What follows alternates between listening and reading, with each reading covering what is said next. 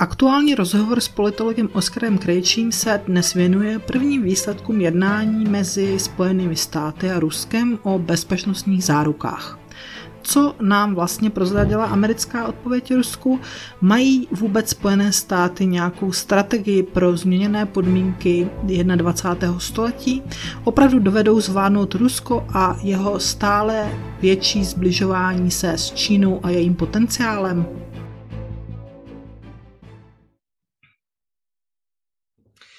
Dobrý den, zdravíme všechny naše posluchače i diváky u dalšího rozhovoru s politologem Oskarem Krejčím. Oskar, jako vždycky, zdravím tě moc do Prahy. Také zdravím všechny. A e, samozřejmě, že se tentokrát vzhledem k dynamickému vývoji v minulých dvou týdnech nemůžeme vyhnout pořád stejnému tématu, a to jsou vztahy mezi Ruskem a Západem. Eh, protože během těch dvou týdnů, kdy jsme naposledy ten rozhovor eh, měli vlastně updateovaný těm událostem, za tu dobu se toho docela dost stalo. Takže já jenom stručně zase připomenu ten vývoj. Eh, došlo tedy k jednáním na úrovni Rusko, NATO, Rusko, OBSE a to nejdůležitější Rusko-USA, které je skutečně to nejdůležitější z toho. Eh, tam na dvou rovinách, tam to byla rovina teda těch dvou delegací a pak rovina ministrů zahraničních věcí. A víme, že USA i NATO připravili pro Rusko konkrétní odpovědi na, ty, na tu zveřejněnou jimi vlastně požadavky a návrhy. On to totiž nebyly jenom požadavky, jak naše média tvrdili. Oni to byly především tedy návrhy, jak se posunout dál v rámci evropské bezpečnosti a jak začít teda řešit vlastně reálně ten, eh, ten, tu situaci, která směřuje víceméně ke studené válce nějakým jiným směrem. Takže my víme vlastně uh, ten další vývoj i díky tomu, že v pátek, pokud vím, ve čtvrtek nebo v pátek došlo k zveřejnění odpovědi USA a NATO Rusku, eh, což se nemělo stát. Teoreticky Rusko přislíbilo USA, že ty odpovědi budou utajené, ale došlo k tomu. Eh, vydal je španělský deník El Pais a následně všechny noviny ve všech možných mutacích. Takže víme ty odpovědi a my se napřed v první části toho rozhovoru zaměříme na ty odpovědi a budeme budeme teda vlastně se snažit uh, rekonstruovat, uh, o co tady jde a k, jak, k jakým posunům došlo. A zároveň v druhé části bychom se podívali na další proměnu nebo další dynamiku a to je dynamika Rusko-Čína, které došlo zase uh, vlastně o víkendu, nebo těsně před víkendem v rámci otevírání olympijských her, kdy Putin je tedy v Pekingu, Eh, při té události, tak tam máme další vývoj, protože Číno a Ruska, eh, Čína a Rusko dali určité vyjádření k mezinárodní situaci a my se teda podíváme na ten druhý dokument taky. Že, takže máme docela dost dokumentů dnes k rozebírání, které samozřejmě jsou uh, diplomatický jazyk a tak dále a my se podíváme na to, co je tedy vlastně smysl těch dokumentů. Takže začneme u uh, toho, co nám publikoval jakožto jakožto průsak, nebo jak se to řekne česky, zkrátka něco, co se nemělo dostat na veřejnost, na veřejnost se dostalo. Mimochodem, Oskar, já jsem to docela čekala, že se to jako dostane ven. Mě to teda Lavrov, když, když odsouhlasilo Rusko, že dokument, který pošlou američani, bude utajený, tak se usmíval a říkal, když ho dávají na vědomí svým spojencům, protože spojenci musí něco opisovat, že? tak, tak uh, bylo jasné, že to vyteče. Já jsem si taky jako to říkala, i když nemusíme všechny. úplně. No. Spojené státy eh, za prvé řekly, že ten dokument je autentický, takže budeme komentovat podle USA aspoň teda autentický dokument a zároveň obvinili hned z toho, že to samozřejmě jako nechal zveřejnit Rusko. Takže jak kdo jiný za to může než Rusko. Tak, ale nicméně aspoň víme tedy ty základní odpovědi a víme, že tam jsou dvě linie. Já nevím, jestli jsem sama a myslím, že ne, protože jsem někdy zaznamenala už jako komentář k tomu, že vlastně ta odpověď USA mě přišla mnohem jakoby vstřícnější a uměněnější než odpověď NATO. Ta odpověď na to mi přišla jako taková fakt jako prostě už ten začátek, prostě jsme obraná aliance a prostě nemáte co se jako nás bát. Je to jako nesmysl, že jo, protože jako co je obrany a co je, co není obrany, se může změnit během pár minut. Takhle, eh, první, co je třeba si uvědomit, že v tom dnešním eh, sporu, nebudeme říkat rovnou konfliktu, tak v tom dnešním sporu se stýkají dvě řeky. Které působí jako jedna, ale ve skutečnosti jde o dvě odlišné oblasti, relativně odlišné. Konkrétní spor kolem Ukrajiny v současnosti a e, otázka e, bezpečnostních záruk existence nějakého státu nebo nějakých států. To, jsou, e, to druhé je obecnější a principiálnější. Když bychom se měli bavit o tom sporu kolem, kolem Ukrajiny, já čím dál víc jsem přesvědčený, že po celou dobu olympiády ke sklidnění nemůže dojít. Vlastně jedním ze základních důvodů, proč ta bouře vznikla, je fakt, že je olympiáda v Pekinu. Jedna strana potřebuje přetáhnout pozornost eh, od zlé Číny eh, na jiná témata. A média velmi intenzivně na to pracují, eh, potlačují význam olympiády a zvedávají spor kolem Ukrajiny. Ruská federace si je dobře vědoma toho, že když byl naposled Putin na olympiádě v Pekinu, tak Sákašvili zavel útoku na jižní Osety.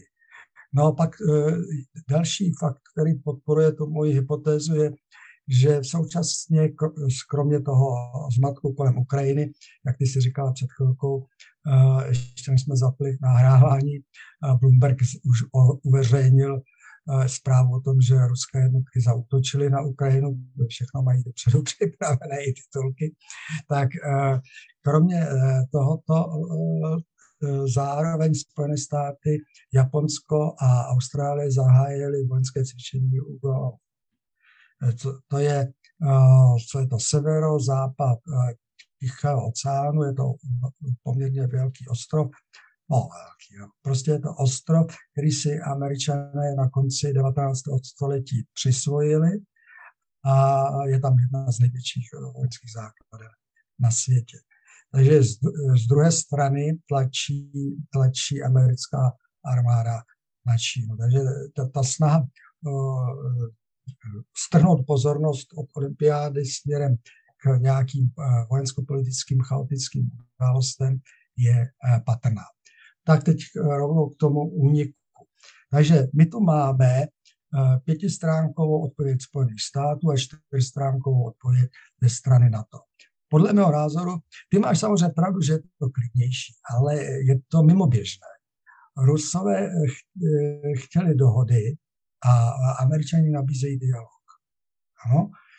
Problém dialogu není v tom, že, že, že se eh, lidi přou a eh, předkládají argumenty. Problém je v tom, že dialog se vede celou dobu a mezi tím se na to rozšiřuje a rozmistuje své základy.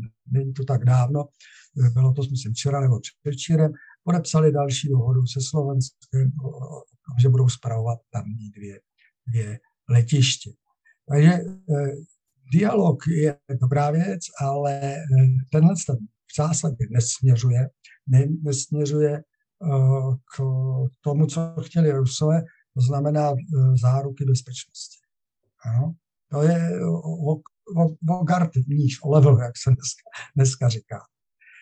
Když čtete ty návrhy Američanů, podle mého názoru nejhezčí je ta pasáž, kde mluví Američané o tom, že by bylo možné eh, vyměnit kontroly Ruska na základnách v Polsku a v Rumunsku za, eh, za, za to, že se Američané pojedou podívat na vybrané, jimi vybrané základny v Rusku. No to je poněkud absurdní, protože takhle podstata.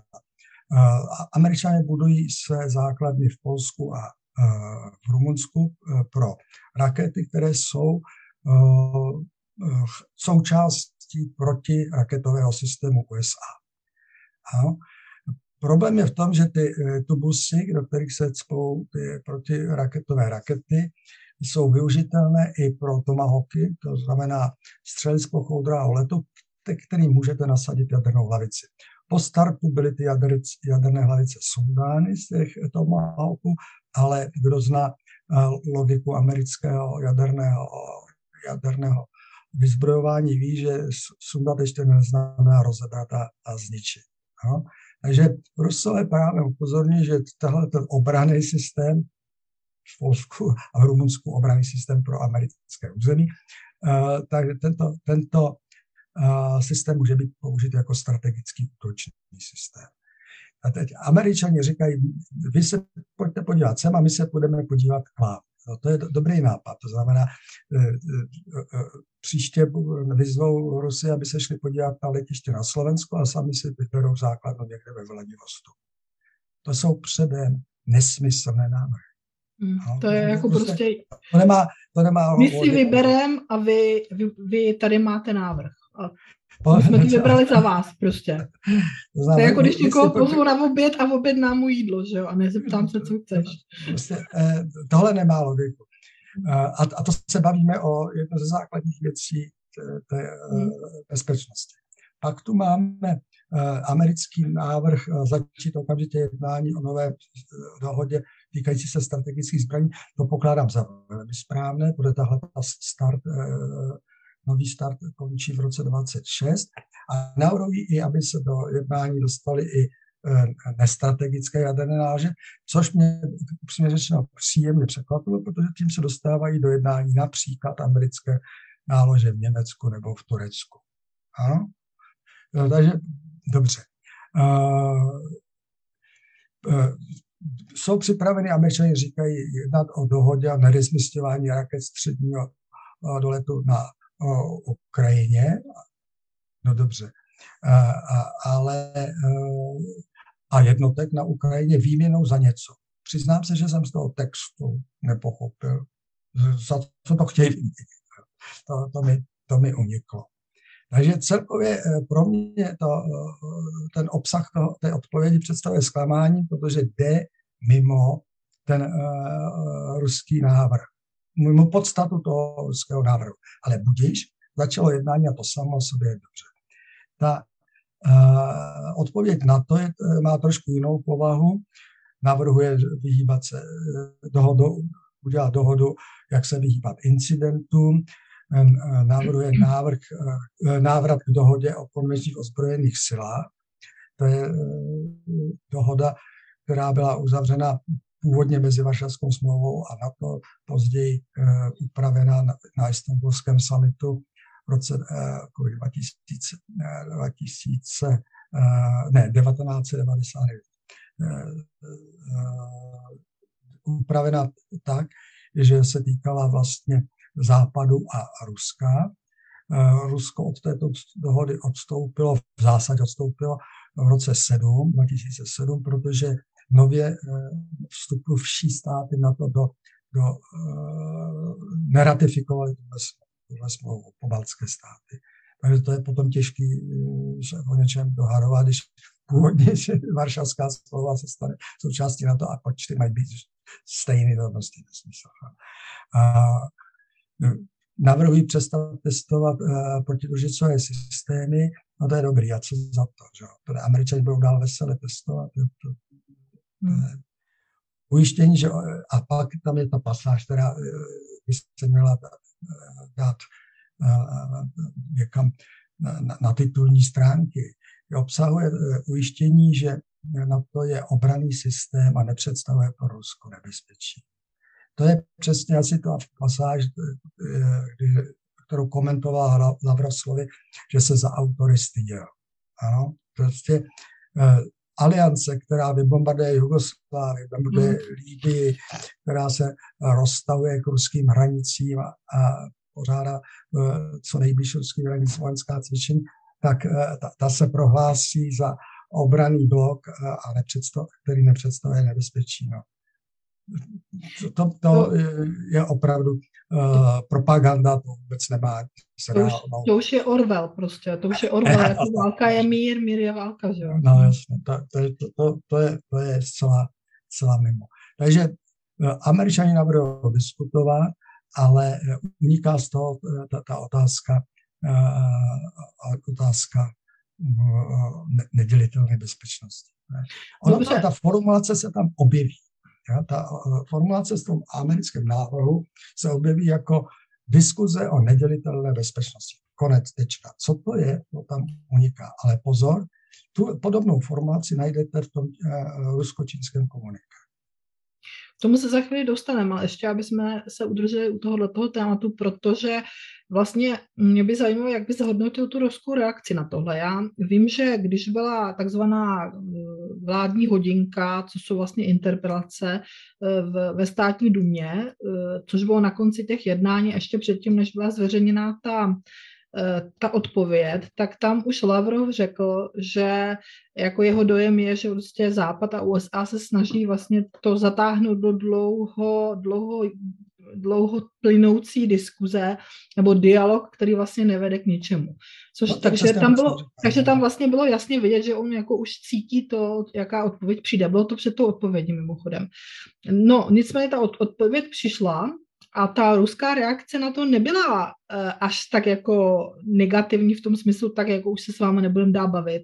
Prostě konec, šmitec. Dokonce nebyla ani v tom smyslu, co nám vlastně média pořád vyprávěly. Rozhodně žádný tanky nikam ne, nerolovaly na směr východ, jo, na, teda západ, pardon, na Ukrajinu. Uh, nic takovýhle reakci nedošlo. Naopak tam jsou náznaky, že vlastně uh, ruská strana chce dál v té diskuzi pokračovat, z USA a zároveň chce rozjet právě diskuzi ohledně toho tématu té nedělitelné eh, bezpečnosti.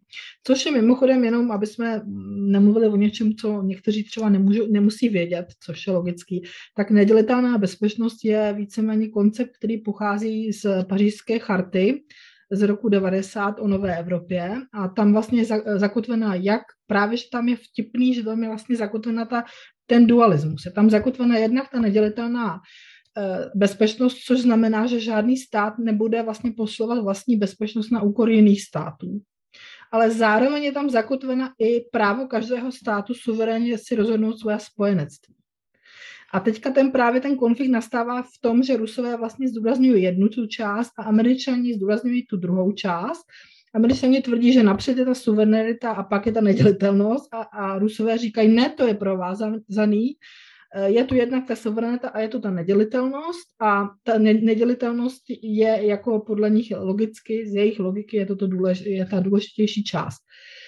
Um, takže už teď Rusové vlastně vyslali odpovědi do celé obse, to znamená Organizace pro bezpečnost a spolupráci v Evropě, ohledně té nedělitelnosti. Chtějí slyšet od jednotlivých států, jakým způsobem interpretují teda tu nedělitelnou bezpečnost. Takže proč, eh, nebo co je zatím, že Rusové chtějí pokračovat v tom dialogu? Cítí tam nějaké ústupky, cítí tam nějakou možnost dohody, že my jsme se minule bavili o tom, že to, co oni navrhli, že to bylo nadsazený, že to bylo schválně nadsazený, že tam byly schválně, jak naše média řekly, nehorázní požadavky, protože vůbec nechápu, jak probíhá jakože dohody, že jako není to nehorázný, prostě je to jako na trhu, kde prostě hodíš nějakou cenu a víš, že teda z té ceny budeš muset slavit. E, tak to je podobný. Takže je tam, je v tom nějaká, jako, je v tom nějaký háček, nebo proč, proč, jasně víme, proč neudělají invazi. To jsme se bavili, jako, že to nedává smysl dělat invazi, ale proč prostě chtějí pokračovat v dialogu, když jim američani odpověděli mimo a na to jim vysvětlilo, že jsou obraný. Takhle, eh, řekl bych, eh, tak první věc, on, eh, to, co, to, co Moskva, pokud já vím, poslala na západ, to znamená do Washingtonu a do vybraných moc států, to nebyla odpověď, to byl v podstatě dotaz. Jak vy chápete, jak vy chápete, tenhle ten základní problém. Podle všeho v Moskvě dospěli k názoru, že američané nepochopili vlastně to, oč eh, ruské straně jde. Ano? Eh, ta, ten dotaz poslali, poslali zase eh, jako na, uh, utajený, jo, aby nikoho neurazil, nikoho se nedotkli, ale podstata je to, co ty říkáš. Uh, jak vy vlastně chápete uh, tu nedělitelnou bezpečnost? Pozor, ke které jste se zavázali. V tom je to kouzlo. V tom je to kouzlo. Uh, my tu máme vlastně tři, tři roviny diskuze o roztahování na to na východ. První je ten takzvaný slib Gorbačovi. Podle mého názoru uh, nevíme, jestli ten slib byl dán a jeho hodnota se blíží nule, protože pro státníka není závazná ústní dohoda bývalého státníka. Proto, proto my jsme měli v těch mezinárodních stazích chaos to prostě uh, nepřichází nepřichází v úvahu. To, uh, Gorbačev tu situaci dramaticky podcenil a ty závazky nebo ty sliby nebyly uh, zverbalizovány do literární podoby. Potřebuješ mít normu právní, která je ratifikována nebo aspoň na, úst, na úrovni mezivládních, mezivládních dohod. Uh, to je první rovina. Druhá rovina je ta pařížská charta, o které teď mluvíš. Tam už ta, počkej, já ji ukážu, protože eh, všimněte si, že ta eh, paři, pařížská charta patří mezi dokumenty, eh, o kterých se nemluví. Ano. Je to, je to, teď se mi ztrácí, abych byl aha, to, to je ona, tady ta. Pařížská charta pro novou Evropu. A tady máš skutečně, eh, eh, tady už máš eh, tu myšlenku o tom, že bezpečnost je nedělitelná a musí, musí být výhodná pro všechny státy. Ano? Je tam ta vzájemná provázanost. Není to ještě úplně přesně formulováno, ale je to, nes, je to na papíře, podepsal to americký prezident, tehdejší eh, sovětský prezident eh, Michal Gorbačev, je tam podpis Helmuta Kohla, ale najdete tam i podpis, i podpis eh, Václava Havla. Ano. Problém podle mého názoru eh, tohoto dokumentu je, že vy můžete říct, že právní hodnota je malá, protože, protože situace se změnila. Mezinárodní právo také uznává, že smlouvy nemusí být platné v, ve, chvíli, eh, když se zásadním způsobem změnila situace a ona se změnila, protože Sovětský svaz neexistuje. Ano? Ale pak tu máme ještě jiný, jiný dokument a to je uh, charta, charta uh, evropskou bezpečnost, kterou přijala, uh, přijala na istambulském summitu OBSE, a kde jsou také podpisy prezidenta. Ano? A to je eh, deklarace, Istanbulská deklarace, která je, která je z, z roku 1999. Tam už je podpis nejen Jelcina, ale i amerického prezidenta a tak dále a tak dále. A ta na právní závaznosti ten dokument nestratil. On samozřejmě je to mezivládní dohoda, je to pod, eh, výsledek summitu, ale tady už se můžeme bavit o věrohodnosti.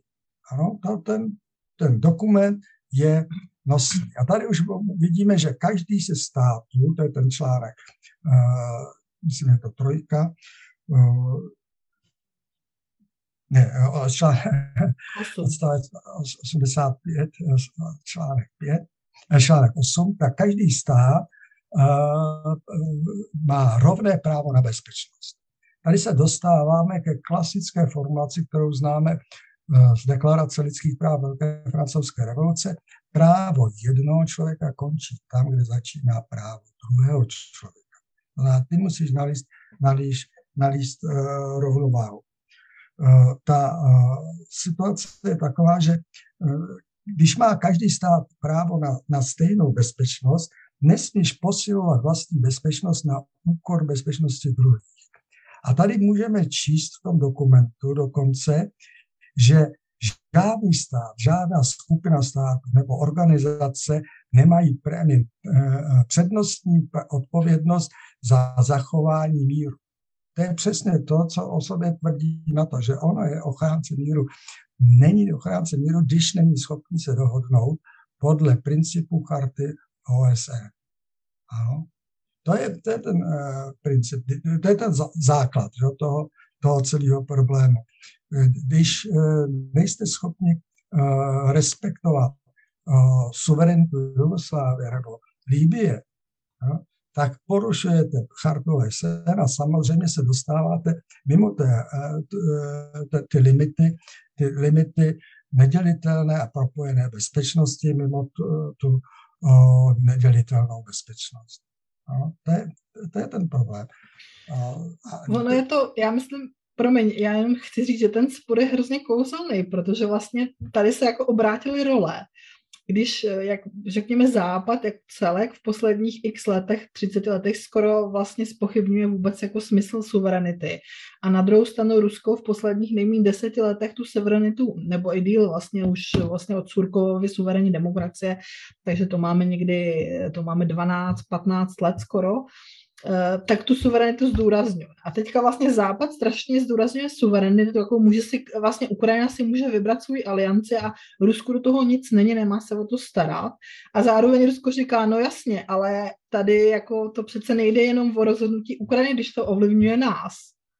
Tak, tak ten, eh, tady ještě jedna věc důležitá, ta specifika postsovětského prostoru. Hmm. Ten postsovětský prostor se děje podle principu, co si utrneš, to máš ale jenom do určité míry, dokud, dokud to někomu vyhovovalo. V tom návrhu, myslím, z NATO je, ať se ruská vojska stáhnou z Gruzie, z, z Podněstří, odkud to ještě. No prostě, prostě Ukrajina může si vzít, co chce, ale už si to nemůžou vzít jeho osetinci, Abcházci, Adžarové, Podněstří, že jo. To, prostě hmm. eh, to, to je eh, politika dvojího metru. Ten postsovětský prostor je specificky problematický, všichni víme, jak ty administrativní hranice tam vznikaly a ten problém Ukrajiny není eh, v tom, že není schopná, není schopná schopna ekonomicky přežít. Ten první problém je v tom, že ona ne, není schopna eh, nalézt vlastní identitu mezi civilizovanými státy. Že to nejde přece jenom o to, jestli se orientuje na východ nebo na západ. Podstatný je, že ona neuznává eh, práva etnických skupin na existenci. A nejen Rusů. Proč je Orbán tak eh, vstřícný vůči, vůči Rusku v otázce Ukrajiny. No, protože ta eh, maďarská menšina s tou je zacházeno stejně jako s ruskou menšinou. To znamená ukrajinizace. Ano? Eh, to, eh, dokud ne, nebude Ukrajina schopna respektovat práva menšin, tak ty konflikty tam prostě budou. Protože ty menšiny se budou bouřit. V daném případě ruská menšina. Bodej by se nebouřila, když má eh, vlastní eh, stát eh, hned pár kilometrů za, za hranicemi. Ukrajina se de facto snaží o něco ve 21. století, takže v s hrozným spožením reálně o něco, co se snažili před zhruba stolety a dopadlo to vždycky špatně. Prostě z postimperiálního mnohonárodního prostoru vytvořit národní stát podle nějakého západního vzoru, který by byl jakoby ho, ho, no, ne heterogenní, ale homogenní. Že? A to jim nemůže vycházet, protože tam mají strašně moc eh, menšin a to území, ta ten samotný stát je reálně jako vlastně složený, je to patchwork, že, jak se říká anglicky. Je to prostě slepenec, teď to nechci říct jako nějak, nemyslím to zlé, jako nemyslím, je to prostě slepenec reálně. A já myslím, že u té Ukrajiny, ty jsi to řekl dobře, já bych to trošku jenom přeformulovala. Ukrajinská tragédie je v tom, že v současné době jí má zahraniční politika dát odpověď na to, kdo je. Ona, ona svou národní identitu Eh, definuje skrze zahraniční politiku. Zatímco vyspělý stát má danou národní identitu a na ní staví zahraniční politiku. Že? A oni to dělají naopak. Že z toho nemůže být nic jiného než totální chaos. To je prostě... Nechali se vtáhnout do neuvěřitelného divadla. A nepochopili jenom, to ani. Jenom malý obrázek. Tak takhle vypadá poměr konvenčních sil. Znovu zdůraznou konvenčních sil. Ta, tu máte, e, tady máte pozemní vojska, letectvo, to žlutý je Ukrajina, to, to červený je Rusko. Námořnictvo, fregaty, bo, bo, bo, bitevníky, tanky, uh, obrněné transportéry, helikoptery, destroyer. Uh, ta, uh, proč to ukazuju? Uh, z hlediska konvenčních zbraní, to znamená, nezatahujeme do toho jaderné zbraně. Uh, Ukrajina pro ruskou armádu nepředstavuje v podstatě žádný problém. Mezitím NATO prohlásilo, že vojensky Ukrajinu chránit nebude. Ano? Ano. To znamená, začít válku v této situaci je prostě absurdní jo, ze strany Ukrajiny. Ano? To je sázka na, na, na neexistující, neexistující podporu. To je stejné, jako když Sákašvili zautočil na Jižní Osety. Problém je v tom, že hloupost v politice je častější než rozum. Prostě hmm. s tím, e, musí se počítat. A když se podíváte na, ty, na tohle schéma, kde vidíte tu absolutní převahu Ruska nad Ukrajinou, tak ještě tam nevidíme nejen ty jaderné zbraně, ale nevidíme, nevidíme já nevím, střely z pochodrého letu, které lítaly z, z Kaspického moře eh, do uh, Sýrie. No, to, jestli si někdo navouvá, že to zvládnou turec, eh, turecké drony, které si Ukrajina koupila, no to neznáte ruské hackery, protože ty, ty drony jsou všechny řízeny řízeny rádiově, všechno poběží přes GPS, zatímco Rusové mají vlastní ochráněný GLONASS, GPS dá se ohnout. To prostě je nesmysl myslet si, že silou se dá s Ruskem jednat. To prostě jenom uh, Rusko sjednotí. To, je, no, to, to právě je fascinující na tom celém, co člověk pořád slyší, že prostě kde jaký politik z od stolu prostě tvrdí, že s Ruskem jenom silou. A teď, co tím teda jako chtějí dosáhnout? To přece, dobře, tak Napoleon to zkusil silou a Hitler to zkusil silou a jak to dopadlo? No, to se jako... Takhle, eh, tady v tisku proběhla ta promluva eh, německého kontraadmirála, který prohlásil třeba se s, s, s Ruskem dohodnout. Ano?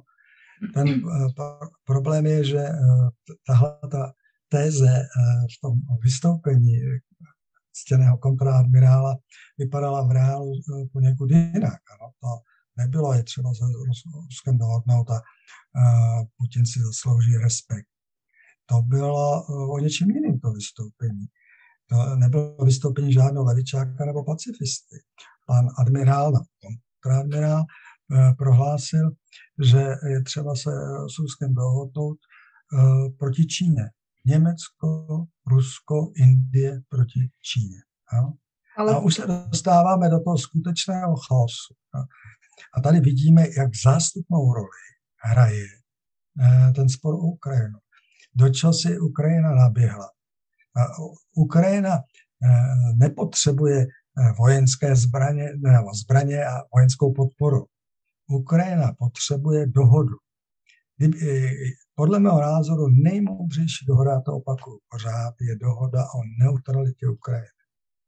Řecké, pardon, řecké, rakouského typu, to znamená upravit ústavu, protože Ukrajinci si dali do ústavy v roce 19 Eh, plné členství NATO, no, jako, jako plán Evropské unie a NATO, upravit ústavu do rakouské podoby a připojit garance velmocí, že Ukrajina zůstane neutrální. Že se vůbec nemusí bát nikoho z východu, když se do ní nepodspou, nebudou spát uh, útočné zbraně, útočné zbraně ze západu. No. Takže uh, Tohle je podle mého názoru ideální. Pro Evropu by bylo eh, dalším stupeň, stupněm ke sklidnění situace vyhlásit celou tu oblast eh, eh, pobaltských států, Bělorusko, Ukrajinu a třeba až do Turecka za bezjadernou zónu. Za bezjadernou zónu. Já si myslím, si mohli najít obíru. Tady jako je to podle mě docela jasný v tom smyslu, že prostě z Ruska je třeba udělat jednoho z těch, kdo garantuje tu bezpečnost. Jedno z těch plířů té garance a ne ho vystrkovat a divit se, že prostě se chová, jak se chová. Ale ty jsi narazil na tu Čínu teďka. Takže... Ještě, abych to ještě dořekl. Ten ano. problém eh, na to je v tom, že ono se chová pudově. Eh, hmm. To je, eh, tohle to je teritoriální princip, který známe z chování zvířat. To je, vidím prostor, tak ho obsadím. Jak vznikaly hmm. Spojené státy? Kolonisti eh, viděli volnou půdu na západě, protože indiáni pomřeli nebo eh, kočovali. Že? Většina indiánů zemřela, zemřela na zavlečené západní Evropy choroby. Že? obsadili půdu a kdo si udržel, ten se stal vlastníkem. A stejným způsobem, jako si obsazuje teritorium vlk třeba. A, a na to se chová, chová stejně půdově. V čem je eh, půdovost?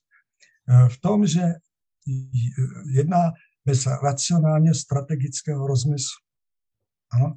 Ono obsazuje teritorium, které nemůže ubránit. Hmm? Nemůže ho bránit. Nemůže ho stabilizovat.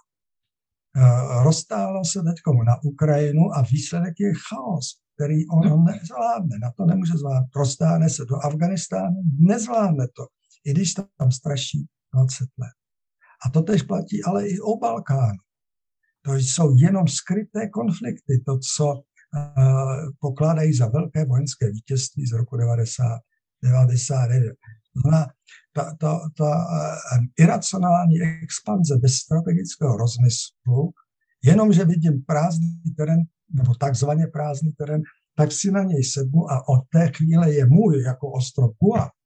Ano, tak t- takhle se v Evropě dá vládnout, já nevím, pět let, ale co dá? Co dá? To je ten problém. Ta bezpečnost není možná jinak, jak ty říkáš, potřebuješ Ukrajinu, která má garance z obou stran. Ano? Hmm. Bezpečnost není eh, možná jinak, než vzájemně propojená, jak říká pařížská charta. Nesmí to být bezpečnost na úkor druhých, jak říká eh, charta Evropské bezpečnosti z Istanbulu. A nemůže být, jenom doplně, nemůže prostě bezpečnost být založená na nějaké ideologické predispozici, řekněme. Musíte no. být jako my, musíte být demokratický, musíte mít já, ale to, se dostáváš k tomu čínskému. No to se dostávám, to chci, ale vlastně to na to, když si vezmeme, jakým způsobem se může člověk dostat do NATO, tak je to samozřejmě postavení na podmínkách. Taková Aha. maková podmínka, musíte být demokratický a tak a musíte mít tyhle a tyhle aspoň imitovat že jo, protože no, jako těch zemí to imitují. Španělsko-frankovské, že jo, jak, jako mají uh, Lotyšsko a Estonsko ve vztahu k, k, k takzvaným neobčanům, že jo, jako jsou hraniční eh, požadavky estonské. No a nemluvě o, o balkánských členech, že jo, na to, který no, no, taky no. nebudou zrovna, ale jako teoreticky, že jo, se, se to stavilo jako požadavek. A to Rusko se, na to se tváří, to na to špatně, tak jako z tohohle důvodu ještě ten hlavní důvod je, že prostě je to těžká váha, která by vlastně rozložila tu dominanci toho, těch, těch Spojených států. Se s nimi museli dělit, oni se nechtějí dělit. Krásně si nám mimochodem ukázal, jenom to chci zdůraznit, o těch dvou základnách eh, v Polsku a v Rumunsku protiraketová obrana území Spojených států. Takže to není obrana těch dvou zemí. Takhle to funguje, aby si všichni uvědomili. Takhle to funguje. Nefunguje to tak, že USA chrání někoho v Rumunsku. Eh, funguje to tak, že si v Rumunsku udělají základnu, která chrání je a když dojde k válce, tak, tak ten útok jde na koho napřed? Na Rumunsko. Je to tak? Musí, no musíš vždycky zlikvidovat obranu, že? No. Za, první, za druhé světové války první to směřoval na letiště a proti leteckou. Právě, na ty oka to směřuje, že jo? To je oko, no. který něco monitoruje a to potřebuje zavřít to oko. A výsledkem je to, že, že se zbližuje Rusko s Čínou. A teď se dostáváme tak právě k tomu dostaneme, protože, a to, jsme už, to už jsem řekla, že vlastně mezi tím došlo, došlo k tomu, že eh, Čína a Rusko se zbližují a zbližují se čím dál tím víc.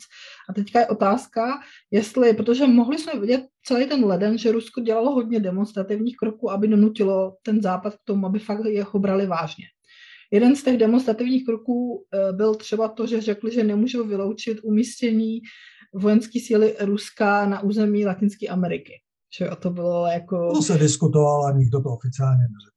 No, oni, on, oni, oni neřekli oficiálně půjdeme tam, oni řekli nemusíme to vyloučit. A zároveň byly tři telefonáty pana Putina s třemi představiteli tří zemí, Venezuely, Kuby a Nikaraguji a prosáklo, že jedním z těch témat byla vojenská spolupráce, takže prostě oni tím demonstrují jasně připravenost k nějakým odvetným akcím. My jsme se minule, myslím, bavili o tom, že nemusí ani dělat základny, že stačí prostě poslat ty strategické ponorky někam a už je to jako dost velký problém i pro USA.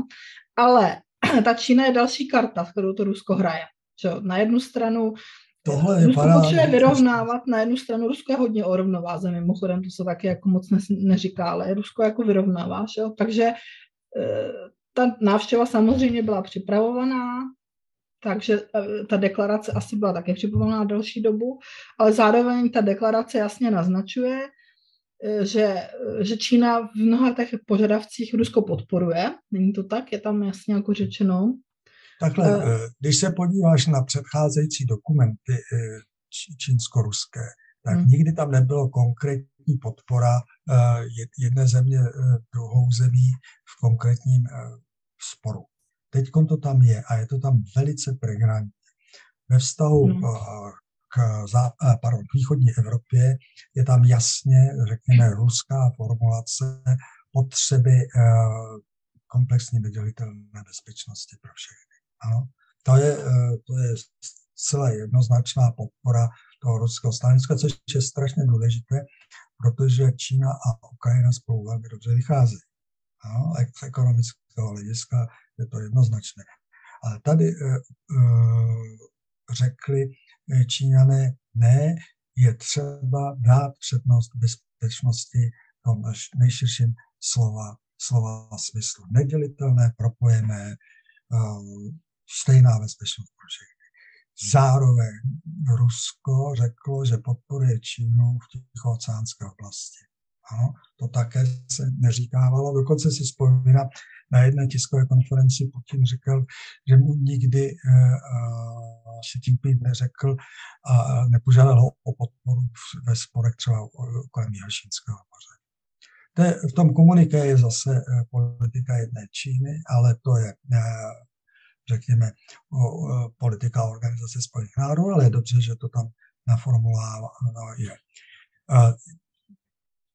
Ty komentáře kolem toho říkají, že to je že se dostala ta spolupráce Číny a Ruska na úroveň, která vlastně historie nezná. A teď nejde jenom o tu historii rusko-čínských vztahů, ale i o, typ bezpečnostních smluv dohod. Tady je jednoznačně řečeno, že neexistuje žádná oblast mezinárodních vztahů, kde by nebylo možné spolupracovat e, na téhle bilaterální e, fázi. Jenom pro zajímavost bylo zároveň podepsáno přibližně 16 dohod, přibližně ne 16 dohod, pokud vím. E, jedna je velice zajímavá, no všechny jsou zajímavé, ale jedna má takovou, takový zvláštní podtext nebo skrytý otazník bylo podepsána dohoda o dodávce 100 milionů tun ropy eh, z Ruska do eh, Číny přes Kazachstán. Jak by asi vypadala tahle dohoda, kdyby ty nepokoje nebo puč se povedl? No, hmm. Jestli by tohle to do, do, uh, podepsali. Pak je tam eh, příslip jedné dohody, který pokládám za mimořádně zajímavý a je to asi generační problém. Mladší generace už to takhle nevnímá. Ale před, eh, bylo oznámeno, že před podpis, podpisem je dohoda o společné základně rusko-čínské na měsíci. Na měsíci. Takže to už se dostáváme úplně jinam. Eh, ta, ten ruský požadavek, aby se nerozmístěvaly rakety středního doletu na Ukrajině, potažmo v západní Evropě, americké rakety, je tady rozšířen, neroztahovat je ani eh, do Ázie, ty americké a americké rakety. A znovu tam zopakováno, že nikdo by neměl a nemůže zajišťovat svou bezpečnost izolovaně na úkor bezpečnosti jiných států. To je přesně ten problém, eh, který je v centru, centru těch sporů a diskuzí. Protože to, co předvádí Spojené státy a s ním i NATO, protože to je jenom přívěsek zahraniční politiky USA, tak to je eh, snaha získat jednostranné výhody, čímž ohrožují bezpečnost a samozřejmě tím i stabilitu eh, ve světě. Takže v tohle hlediska ty do, dohody uh, čínsko-ruské jsou poměrně výraznou poměnou. Znovu no. připomínám to německého kontraadmirála, který, který prohlásil, musíme se dohodnout. No, mě tohle to právě pořád fascinuje a pořád čekám, kdy to tomu Washingtonu jako dojde. Jestli, nebo jestli si skutečně myslí, že jsou tak geniální strategové, mají tolik zbraní, tolik lidí, tolik potenciálu, tolik odborníků, aby zvládali konflikt na dvou frontách, to znamená v celé Euroázii vůči Rusku s atomovými zbraněmi a na strop, protože těch mají nejvíc na světě, a s Čínou, s jejich technologií, s jejich ekonomikou a s jejich teda vlastně skutečně jako drivem, protože my ten drive už nemáme a oni ho mají, protože oni si myslí, že se budou mít líp a my, my nevěříme vůbec už jako v budoucnost. Tak oni si skutečně myslí, že tohle to všechno zvládnou a do toho budou zvládat úpadek Evropy a uh, prostě ekologickou krizi. Ale hlavně svůj vlastní domácí úpadek. Tam a, no, k tomu vražd, počet měli vražd na dvojnásobek během jednoho roku šel počet vražd v USA na dvojnásobek. To přece není přijatelné. To, to, to, takhle řídí Spojené státy. To, to, eh, no, my jsme se měli dostat... Mě to těch Američanů, to, to, to nedopadne dobře. Já, já tomu nerozumím skutečně, protože já bych jako, tady vlastně jim Rusové na, na, nabízejí dohodu, oni by si uvolnili ruce k tomu, aby mohli se zaměřit na toho hlavní problém, který vnímají, a to je vzestup Číny. On totiž není problém Rusko. Rusko není na vzestupu. Rusko se snaží udržet, co má a nějak jako by z toho nějak přežít. Jo. Rusko má demografickou krizi, ekonomiku v, jako v dost stavu, technologicky na tom není dobře, vědecky na tom není dobře, lidi mu chybí. To, to, to není úplně pravda. On, jsou oblasti, kde jsou eh, výborní. No ale mají oblasti. Oni mají vždycky oblasti vojenské, ale nemají ten zbytek. každý, pozor. Tak Rusko je dneska největší vývozce pšenice, eh, zbraňové eh, systémy jsou mnohem lepší, než se dává najevo. Vývoz zbraní je také vyšší, než, než se dává najevo, protože vzhledem k tomu, těm embargům, které američani vyhlašují všude možně, tak ten obchod běží mnohem skrytěji před, i s před statistikama SIPRI a, a podobných institucí. Je tam celá, celá řada e, technologických kroků dopředu. Ekonomicky se jim daří víc než v pandemické době, víc než v západní Evropě. Rusů. To je, to je pravda, oni nastoupili na to oživení dřív, ale my ale tam zase... sociální diferenciace, chudoba... Ale pořád tím propadají reální příjmy těm lidem. Pořád mají moc chudých na to, kolik slibovali, že bude. Eh, pořád prostě v tomhle jako v tom lidském potenciálu jsou na tom slabí a ta Čína jako v tomhle se snaží dopředu, myslím si. Já, no, teda. Čína je v tomhle dneska jednička na světě. Je...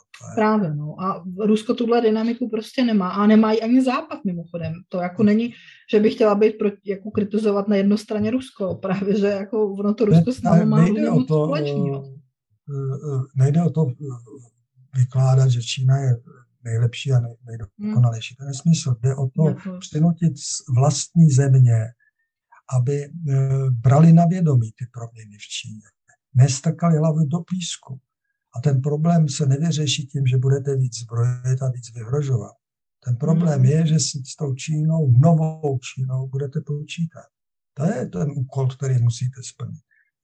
Musíte si umět zařadit do mysli, musíte si zařadit do statistik a ne se zavírat. Jo. To, to, to je stejně špatná reakce, jako předváděla, předváděla Čína v 18. a 19. století, když se setkala s tou převáhou uh, západních technologií. Tak přesně stejně špatně reaguje, reaguje dneska Západ na, na to, že se Čína rozhýbala. No, ten západ je z toho jako přirozeně nervózní, ale to, jak to řeší... Nervózní může být, ale no právě jde o ten způsob řešení. Ta reakce, no právě ten způsob řešení mi přijde, že prostě popírá všechny principy západního myšlení i Machiavelli, já nevím, všechno možný, že to je prostě postavený úplně na hlavu. A přece není... skutečným řešením je dohoda. To znamená, no, jako no. se kooperovat kooperace nejen s Ruskem, to, to je samozřejmě, ale i, i s Čínou. Dobře, ale když už chtějí soupeřit s Čínou, tak proč jí dávají k tomu na Rusko? Na to se já ptám prostě. Jako dobře, chcete soutěžit s Čínou, nikdo, ty, nikdo jim to nebere, oni jinak myslet nemůžou. Víme, jak se Západ stal Západem. To bylo přece agresí, to bylo ne, ne cogito ergo sum, ale cogito ego conquero, jak říkal jeden filozof. Je to prostě, je, je to prostě duše toho západu. Ale proč jim strkají na talíři Rusko se vším, s těma nerostným bohatstvím, co Rusko má. Jo? S tím územím strategickým, co Rusko má, s těma atomovými bombama, co Rusko má, jo? s tím trhem, co Rusko má, jako ten trh ruský je právě kvůli tomu, co jsem říkala, je obrovská příležitost. S tímhle tím vším Oni ne kvůli tomu, že není dost demokratický, kvůli tomu, že se nenechá diktovat, protože prostě za posledních 600 let bylo vždycky velmocí a nebylo jako my, který zapneme, jo, budeme jako vy, ano, ano, všechno uděláme, vstoupíme do Evropské unie, přizpůsobíme se, chceme, chceme, ano, ano, e, tak oni takový nejsou prostě, oni takový nebudou. Tak já fakt tomu nerozumím, jakým způsobem vlastně, co je tam ta strategie, já vím, že mi řekne, že žádnou nemají. Asi ne. Ta, ta strategie je stará britská, že? to znamená snaha rozdělit a panovat. No ale to jim nejde. Oni to dělají špatně. Ale to, to, to, to je ta snaha. To je po, poslední, kdo to jakž takž uměl, byl, byl Kissinger. Že? A tihleti, tahle ta generace politiků západu, to, to, to jsou lidi, bez, jak já říkám, kteří se chovají půdově bez strategického rozmyslu. Jenom, že Kissinger... Ale to Rusko, ono je slabý, tak ho dorazíme. No, že to nejde. Ale ono už není tak slabý, jak bylo. To je pozdě na to. Ale to, to je ta slepota, že to jsou eh, lidi uzavřený v, v bublině. Že? Oni se navzájem přesvědčují, že, že mají pravdu. Všichni si ta hysterie nakonec skončí tím, že jsou titulky v novinách, že válka už začala. Jo? To, co no, udělala Merkel, věří vlastní propagandě. A uh, jsou zvyklí poslouchat, nepřemýšlet.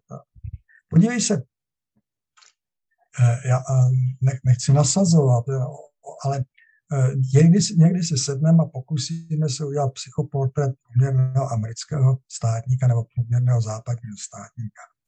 To stačí hmm. se podívat do životopisu, podívat se, jak je konzistentní ta osobnost, podívat se, jaké má narcistní sklony, že, eh, kde, kde jsou případně, eh, případně machiavelistické sklony nebo řekněme sociální invalidity sklony. No, Tohle patologie. Jako... My můžeme pohrát, ale podívej se třeba na Stoltenbergovu, Stoltenbergovu minulost a Slonovou minulost. čem oni jsou schodní? Oni jsou schodní tím, že jako mládežníci bojovali proti NATO. Účastnili se na, na, na manifestací a najednou jsou z nich generální tajemníci, generální tajemníci NATO.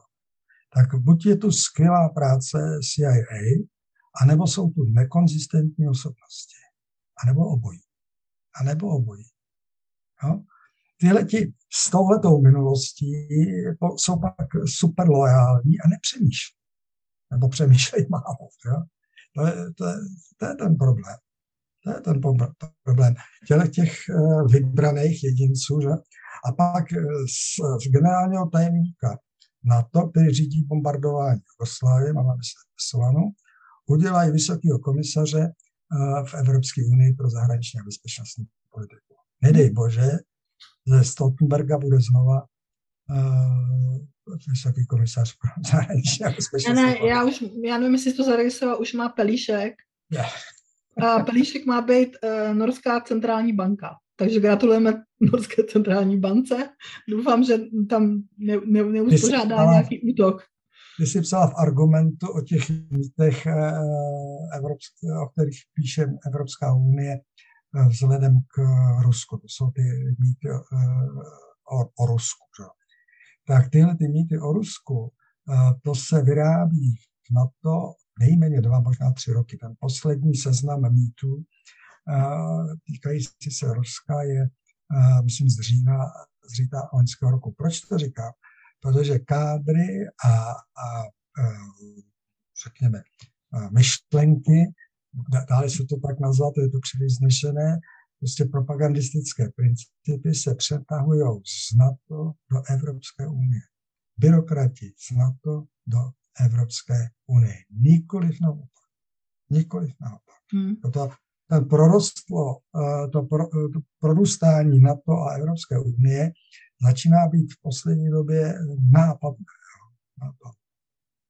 A to je velmi nepříjemné, protože eh, ta výběrovost eh, byrokratů v rámci NATO ta má jiná kritéria, než se zdálo, eh, pokud jde o výběrovost do Evropy, do byrokracie Evropské unie. No než skončíme ještě, když si tohleto nakousnu, tak možná uh, v rámci toho dění posledních 14 dnů bylo taky docela patrný, uh, že Macron se aktivizoval. Macron mimochodem, myslím, v posledních 14 dnech třikrát hovořil telefonicky s Putinem.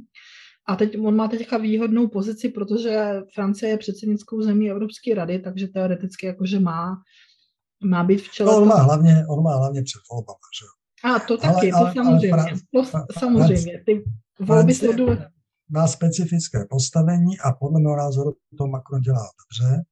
Měl by příští týden, pokud budeme letět do Moskvy a potom do Kieva. No? Což je velmi správné jednání. No a já jsem na tohle chtěla jen navázat, s tou, protože ty říkáš, že NATO prorůstá do Evropské unie a teďka tady máme proti, jakoby protiklad Macrona, který dlouhodobě, už nejmín dva roky, vlastně mluví jednak jako o té strategické autonomii Evropské unie, což je přesný opak tohohle, protože když si nasadíš lidi, kteří jsou z NATO do Evropské unie, tak jaká autonomie, jaká strategická autonomie. A zároveň uh, budeme to, řekneme to na, na, jako na tvrdo, aby diváci to pochopili, o co tady jde. Ono tady nejde jenom o Evropskou unii, ono jde o to, že prostě Francie je oslabená ve vztahu k Německu a potřebuje se posílit v rámci Evropské unie a e, je jeden z těch způsobů je, nemůže to udělat ekonomicky, tak si myslím, že to bude schopna udělat, nebo má potenciál to udělat diplomaticky e, v tom smyslu, protože, jak víme, je to jediný, jediný člen Rady bezpečnosti OSN a jediná nukleární velmoc Evropské unie, je to tak. A vlastně Macron zároveň v tom, e, vlastně on, mně přijde, že on s tím Ruskem chce dohodnout. Takhle to řeknu. Mně přijde, že se chce dohodnout, chce se dohodnout o neutralitě Ukrajiny, chce se dohodnout o, o, o, o tom, aby prostě se s Ruskem ta situace vyklidila. Požadavek neutrality nebyl ještě nikým formulován. To ne, ale jako říkali jsme, že ta dohoda by fungovala na základě té neutrality zřejmě. No, Chce garantovat, že se tam žádný na to nebude rozšiřovat, že žádný zbraně nebezpečný pro ruský potenciál se nebudou prostě umistovat na... na Myslím, že vě, většina, většina státníků v západní Evropě, teď nemyslím státníky střední Evropy a, a středovýchodní typ eh, eh, bývalé spojence Sovětského svazu, tak Německo, Francie, ale i Británie vědí, že je to divadlo, to, co se odehrává kolem Ukrajiny. Velmi dobře vědí. Teď je otázka, Eh, jestli jsou ochotní se na to divadlo dívat, anebo mají větší zájem na jeho ukončení a, a ukončení výhodné. Německo si dalo vyloženě distanc od té, té hysterie, kterou pěstují Spojené státy. Francie se zaktivizovala a pokouší se o, diplomaci. Uh, aktivní. Uh, ozval se dokonce i uh, britský premiér, ale ten si zachraňuje vlastní kůži, takže chce, no, vypadat, chce vypadat, že ho berou ve světě vážně, když ho doma neberou vážně. Takže to jsou jiné věci. Ale pro, pro nás je podstatné, jak se chová Německo a Francie. A je tu cítit rozdíl od toho chování, chování amerického, což uh, samozřejmě ne, uh, neznamená, že že se to podaří vyřešit, ale znamená to, že tyhle ty státy budou od Američanů požadovat korekce. No, a to je to hmm. důležité. Oni nejsou sami schopni vyřešit uh, tak uh, k Ukrajině nebo, nebo uh, k Rusku. Ale budou chtít od Američanů korekci, protože tahle situace je pro ně nepřijatelná. A ty máš pravdu, že, že Macron je ve velmi zajímavé pozici, plus má na krku Volby to by potřeboval, on by to potřeboval kvůli potřeboval úspěch a musí Ano, to by byl úspěch samozřejmě. A jako je tam ta linie vidět, že, že zatím jde a už dva roky nejmí, e, ta linie se čím dál tím jako víc. Je to ten degolismus víceméně v novém hávu, není to jako degolismus klasický, že jo, ale je to prostě, ty, ta linie toho degolismu tam je a jako ten degolismus na to Rusko slyší. Je intuitivní, zatímco u pana Je intuitivní, no. A právě, že pořád jako doma nebyl schopen ho prosadit, ale myslím si, že ty tlaky doma budou sílit, protože oni skutečně vůči tomu Německu jsou slabí. A hmm. to, že se přidali k NATO a k Americe, je neposílilo v Evropské unii. Vůbec. Takže to nefunguje. A pomohlo by jim to Rusko spíš, jako aby jo, reálně, ale ne. Takže jenom tadyhle ten moment tam je důležitý a byl tam posun, nebo respektive díky tomu aktivizaci toho Macrona se něco začalo dít v tom minském formátu. A tam je to, myslím že si, Němci pracují pod eh, hladinou a překvapivé, překvapivé chování německé ministrině zahraničních věcí. No já, já si tady, tady si myslím taky, že tam budou, jak se řekl, že bude pod, a že protože už o Šolcovi se ví, že prostě, já jsem četla někdy takovou metaforu, že prostě německý průmysl u něj má jako v, sekretariátu místo. Tak jak já si myslím, že prostě německý průmysl vysvětlil, jak panu Šolcovi, tak jeho ministrní zahraničí, když šla do Moskvy, že prostě nebudou dělat nějakou novou linii od Merkel, protože je by to stálo miliardy a od... To si musíme nechat na příště. Na příště. Ale jenom jsem chtěla, jenom jsem chtěla upozornit na, na ten Minsk, že tam vlastně pod povrchem k tomu Minsku tam prosáklo, uh, že jeden z těch um, požadavků nebo jeden z těch témat, který byl na té přípravné schůzce, bylo, že by Kiev měl začít jednat přímo z Doněcka. A to, to, ale oni to odmítli samozřejmě, protože prostě je podporou američaní v tom, tom evidentně. Jasně. Ten, uh, Francie a Německo by měli postavit most nikoli mezi Ruskem a, a Ukrajinou, ale mezi Ruskem a, a Spojenými státy. Pak no se vyřeší Ukrajina. Spojené státy zároveň jako podporují minský proces, to řekl, opakoval i formálně.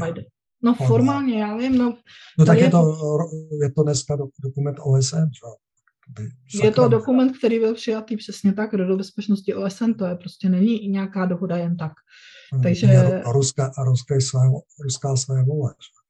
No, není to ruská své vole, ale problém tam je, že je to prostě výsledek toho, že prostě Ukrajina prohrála s těma separatistama a no, nech, nechce ty podmínky přijmout. to nechce přiznat, že jo. Ale podstata je, sakra, musí se s menšinama jednat a ne po nich střílet a pokládat je hned za zločince. Nejsou to separatisté ve své většině, jsou to obhájci menšinových práv, kteří chtějí zůstat na Ukrajině. A i svoje, svoje bydlo. No, bohužel jako na Kiev, v Kijevě tohle to nechtějí chápat. No. A, a já vlastně reálně si myslím, že je pro ně strašně nevýhodný tvrdit pořád, že chtějí o tom jednat s Ruskem. No. Bo já jako to nechápu. Oni by se prostě spíš s těma svýma dohodli, než s Ruskem, protože toho jako... Každý politik, který, který v Kijevě řekne, že třeba jednat s Doněckem, se stane terčem nenávisti těch Já vím. jestli banderovců.